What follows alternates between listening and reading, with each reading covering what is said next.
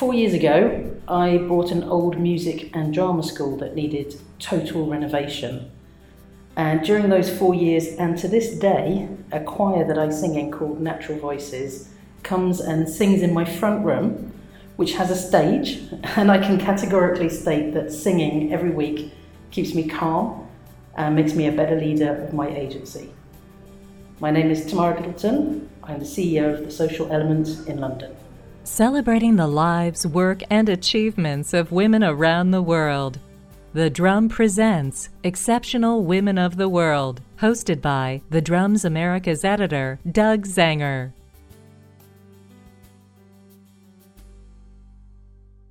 Let's start with three questions. I like that you chose this one. Not many people pick this one, and I'm using air quotes in this, but who, quote, made you? And how did they make you, and why is that? Yeah, I, I really like this question actually. I mean, it's, it's quite a deep philosophical one because I'd say I'm the result, obviously, of my, my upbringing, my, my education, and my family and friends, and everyone who's sort of known me and helped me along the way at, at work. But one of the things I would say is that I'm claiming my inbuilt tenacity and passion very much as my own. Um, mm. I'd, I'd say I was kind of driven by work rather than, than education. So I've been, I'm just so passionate about business, but it's, it's other people's businesses too. I'm just one of these people who just loves talking to other entrepreneurs and agency leaders about their business challenges. And I think one of the key things is that it's kind of that tenacity as well. Having run an agency, I started my agency, The Social Element, 16 years ago. And I'd say that something that has just really kept us going is that tenacity. It's, it's allowed us to sort of reinvent ourselves and and anyone who runs a business, that they're going to know this. It's that there are so many ups and downs, and I think if you can just keep going and remain positive, it's it's a really crucial requirement of, of any leader. So I think that tenacity has made me. Well, it's what I find interesting about your company is you, you started it 16 years ago, and I, I'm sure it's unrecognizable from back then to what it is today. Completely. I mean, there, there wasn't really social media as an industry right. as such. right, like, right. Um, I've got this, this running joke that I sometimes tell at conferences that my, my dad actually thinks I invented social media, and, and I, I genuinely mm. haven't told him that that's not the case. but, but yeah, it was kind of forums and, and completely different. So, yes the Tim Berners Lee of social. That's, I like that. That's I'll take it. yes. If you weren't doing this as a career, what would you be doing, and why is that? Uh, I'd be running a karaoke bar. See, I like I like that one. I like that answer. I had no idea what this answer would be. Okay, please, please explain. It's karaoke. It's just it's everything. I think it's funny actually because uh, this week I've actually just come out of a, a three-day strategy meeting with my executive team, and uh, we were sort of doing our strategy for the next year and you know bonding and everything. But part of that was doing karaoke uh, in the evenings and it's it's something. I mean, I just I just love it. It's it's fun. It's it I, fun. I, adore singing, and as I said, you know, the having a choir come to my house every every week and sing uh, on on the stage, for example. But um, a lot of my clients have been saying that they love karaoke too. So I'm thinking maybe this could be a thing. Maybe I could make this into an agency karaoke thing. Uh, you and I can talk offline. I've had similar ideas, so we will discuss. What's your go-to karaoke song? Though everyone has a go-to. Uh, you see, it's torch songs for me. So I do things like uh, Will Young, and actually my, my show-off one is Edith Piaf doing uh, Je ne regrette rien in French. Wow. Okay, there you go. All right, that's good. You can book me later. All right, fair point. Fair point. Uh, I like that you chose this question as well because we do talk about things in a positive light and we tend to try to keep things in, in very sunny circumstances. But I like that you chose this. What is the biggest criticism you ever received and why was it important and what did you learn from that? Yeah, it's an interesting one. And, and I think I'm someone who likes to continually learn. But I did uh, receive some criticism from my exec team probably about three years ago uh, that my fear of conflict was really hurting the business because I, I just mm. wasn't being direct enough in my communication. And it was, you know, I must admit, it was a little bit hard to hear at the time, but I had to completely take it on board. And I've changed the way that I communicate. I allow for that conflict, very much about healthy conflict. And, uh, you know, I, I would say that it's really helped us as a team that they know that I can be more direct with them. So that has been really important. that's huge. That's huge. Do you have? Do you sometimes check yourself on that? Do, do you go back to that feedback, and sometimes you're like, ah, maybe I'm not being as direct as I could be. Yes, yeah. I mean, I think that's the thing about uh, if your natural style is that you are slightly uncomfortable with conflict. It's about trying to push myself to say, okay, it's okay. Just just let them, you know, talk about this. It has to come out. And, uh, and actually, just this week, we we were going through the sort of the training that we go through around disc profiles, and it, it came up again of them very much saying that they've noticed a change over the last three years. So that's got to be a good thing.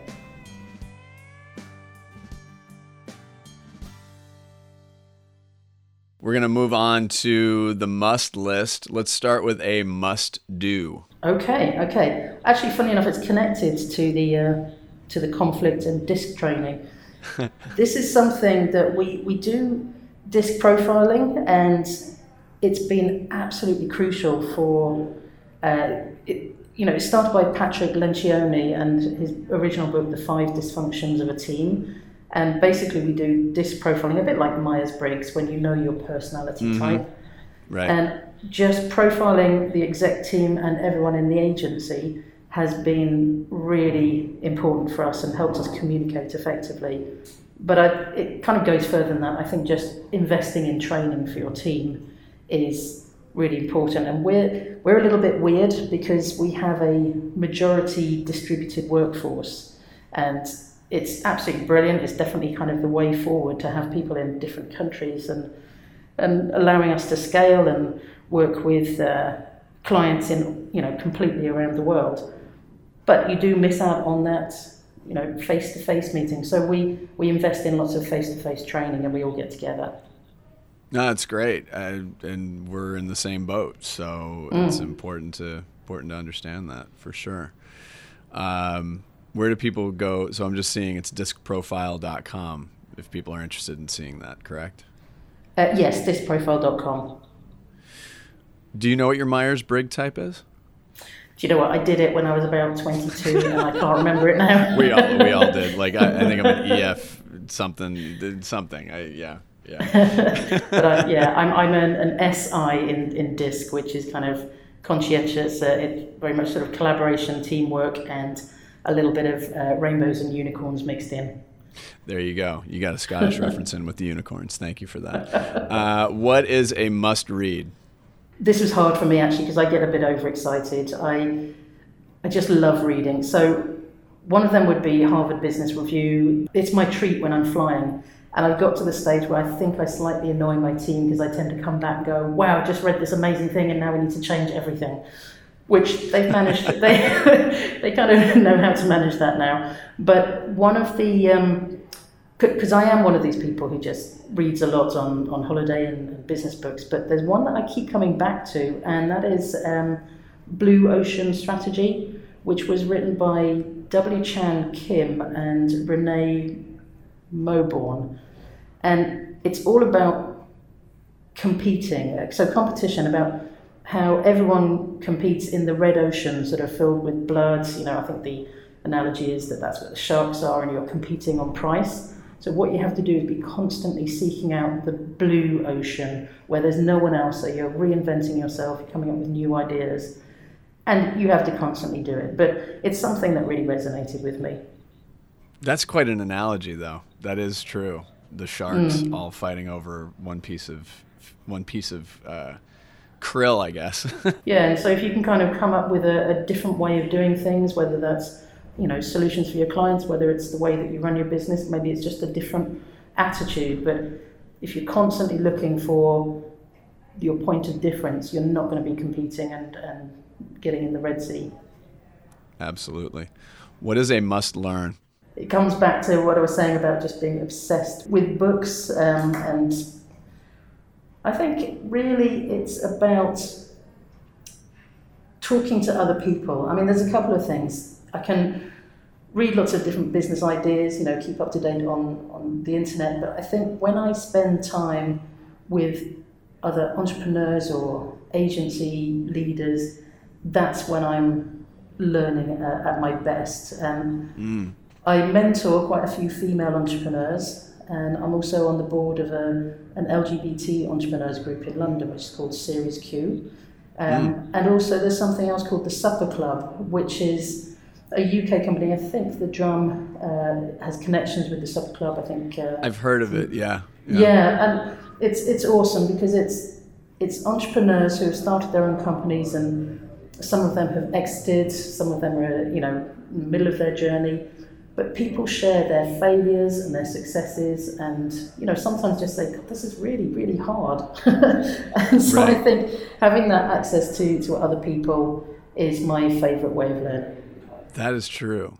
That is true. Uh, it can be overwhelming though at times, but how do you manage that? Because there are so many people with so many great ideas. How do you manage that?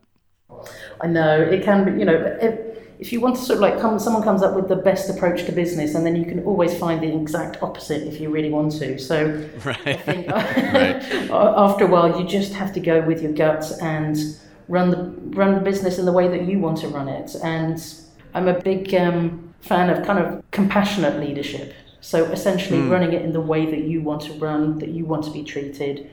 It doesn't have to be dog eat dog. It, it can be really about how do you get the best out of your your company by treating people with with respect. So, you know, and there maybe there are things written about that, but after years, I just sort of thought that's the way I want to run my company. So I'm just going to carry on doing that. What's a question you've never been asked before that you would love someone to ask you, and what would the answer be? Well, I'm still waiting for Ellen DeGeneres to ask me on her show. We so. all are. We all are. I think we all are. You don't want to be um, on the, um, you don't want to be on the Graham Norton show. Yeah, I, I love Graham Norton, but uh, you know, Ellen, hello. all right, I understand. so I think people kind of ask all sorts of questions, but um, I rarely get asked, if ever, what actually drives me. Mm. Um, and I think people can make assumptions because it's not about uh, it's not about money at all. It's not about that's what you know keeps me up, you know gets me out of bed in the morning. It really is about. Uh, I think it's solutions. It's about trying to help fix things. Um, there are so many things, uh, you know, that, that tenacity as well. But if I go back in time, I think when I started the company, and as you said, it was in a very strange time where actually there wasn't really a social media industry as such, but there was communities, and there were branded communities. Uh, well, there were, there were just online communities, and this is when I was mm-hmm. at the BBC, and I was responsible, I was running the team that ran all of the websites uh, at the BBC, and we worked very closely with the communities team, and it was it was a really quite a small area but we were doing amazing things with, say, forums and live chat.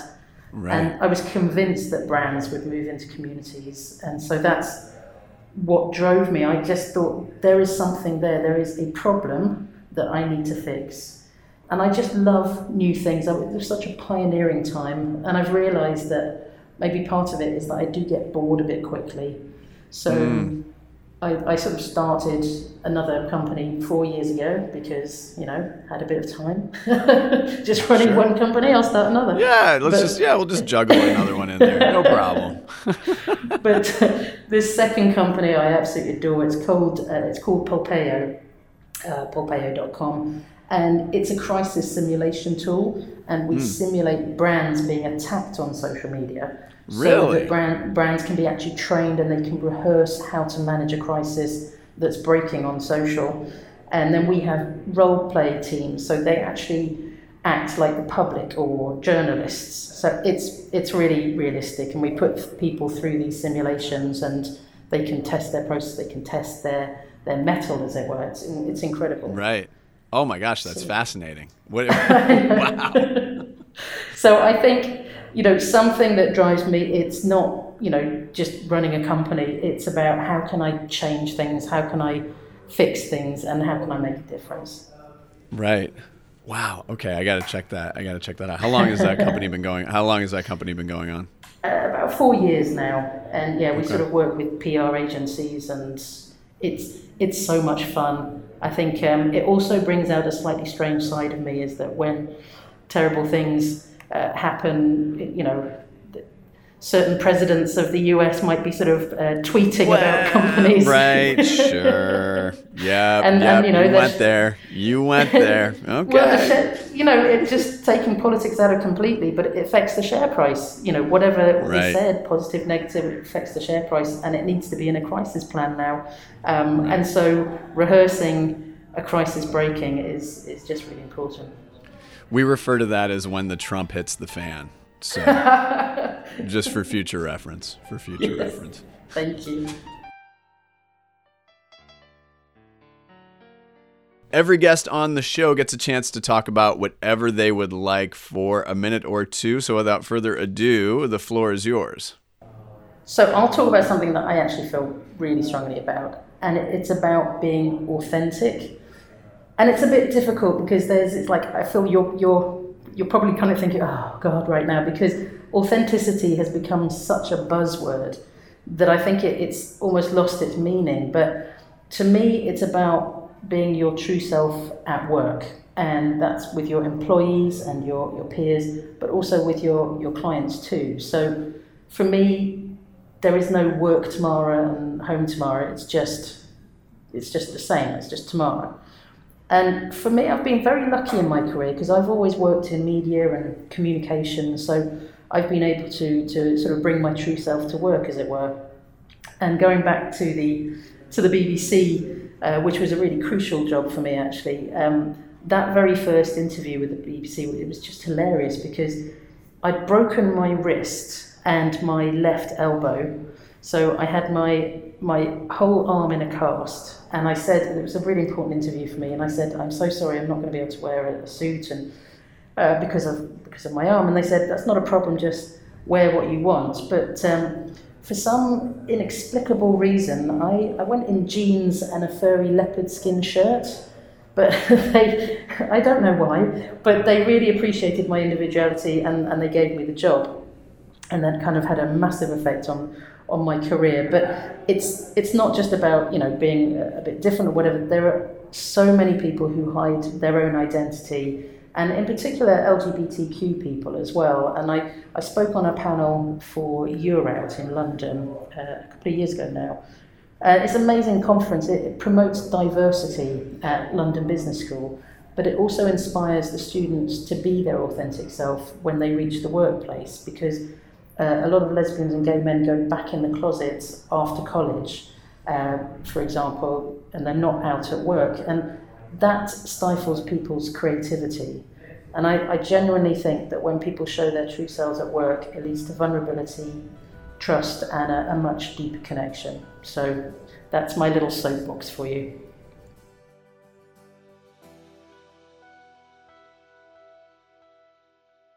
We wrap every show up with one last piece of advice or wisdom, or two. You can, you can have one or two. There's there's no limit. there's no limit to this. What would be your final word? Okay, so I do have a bit of a motto in life, and it's what's the worst that could happen? And it's what I said to myself when I started my agency, and I've used that phrase to inspire other people to take the risk and start up their own companies too, because let's face it, life really is very short, and sometimes you just have to go for it. I love it. Short and sweet and impactful. I really enjoyed our conversation very much. I, you know, I, I like the spirit of me being in Portland, you being in London, but I do hope that our paths cross sooner than later. So I, I really appreciate you taking the time and joining us on the show today. That would be great, Doug. Thank you so much.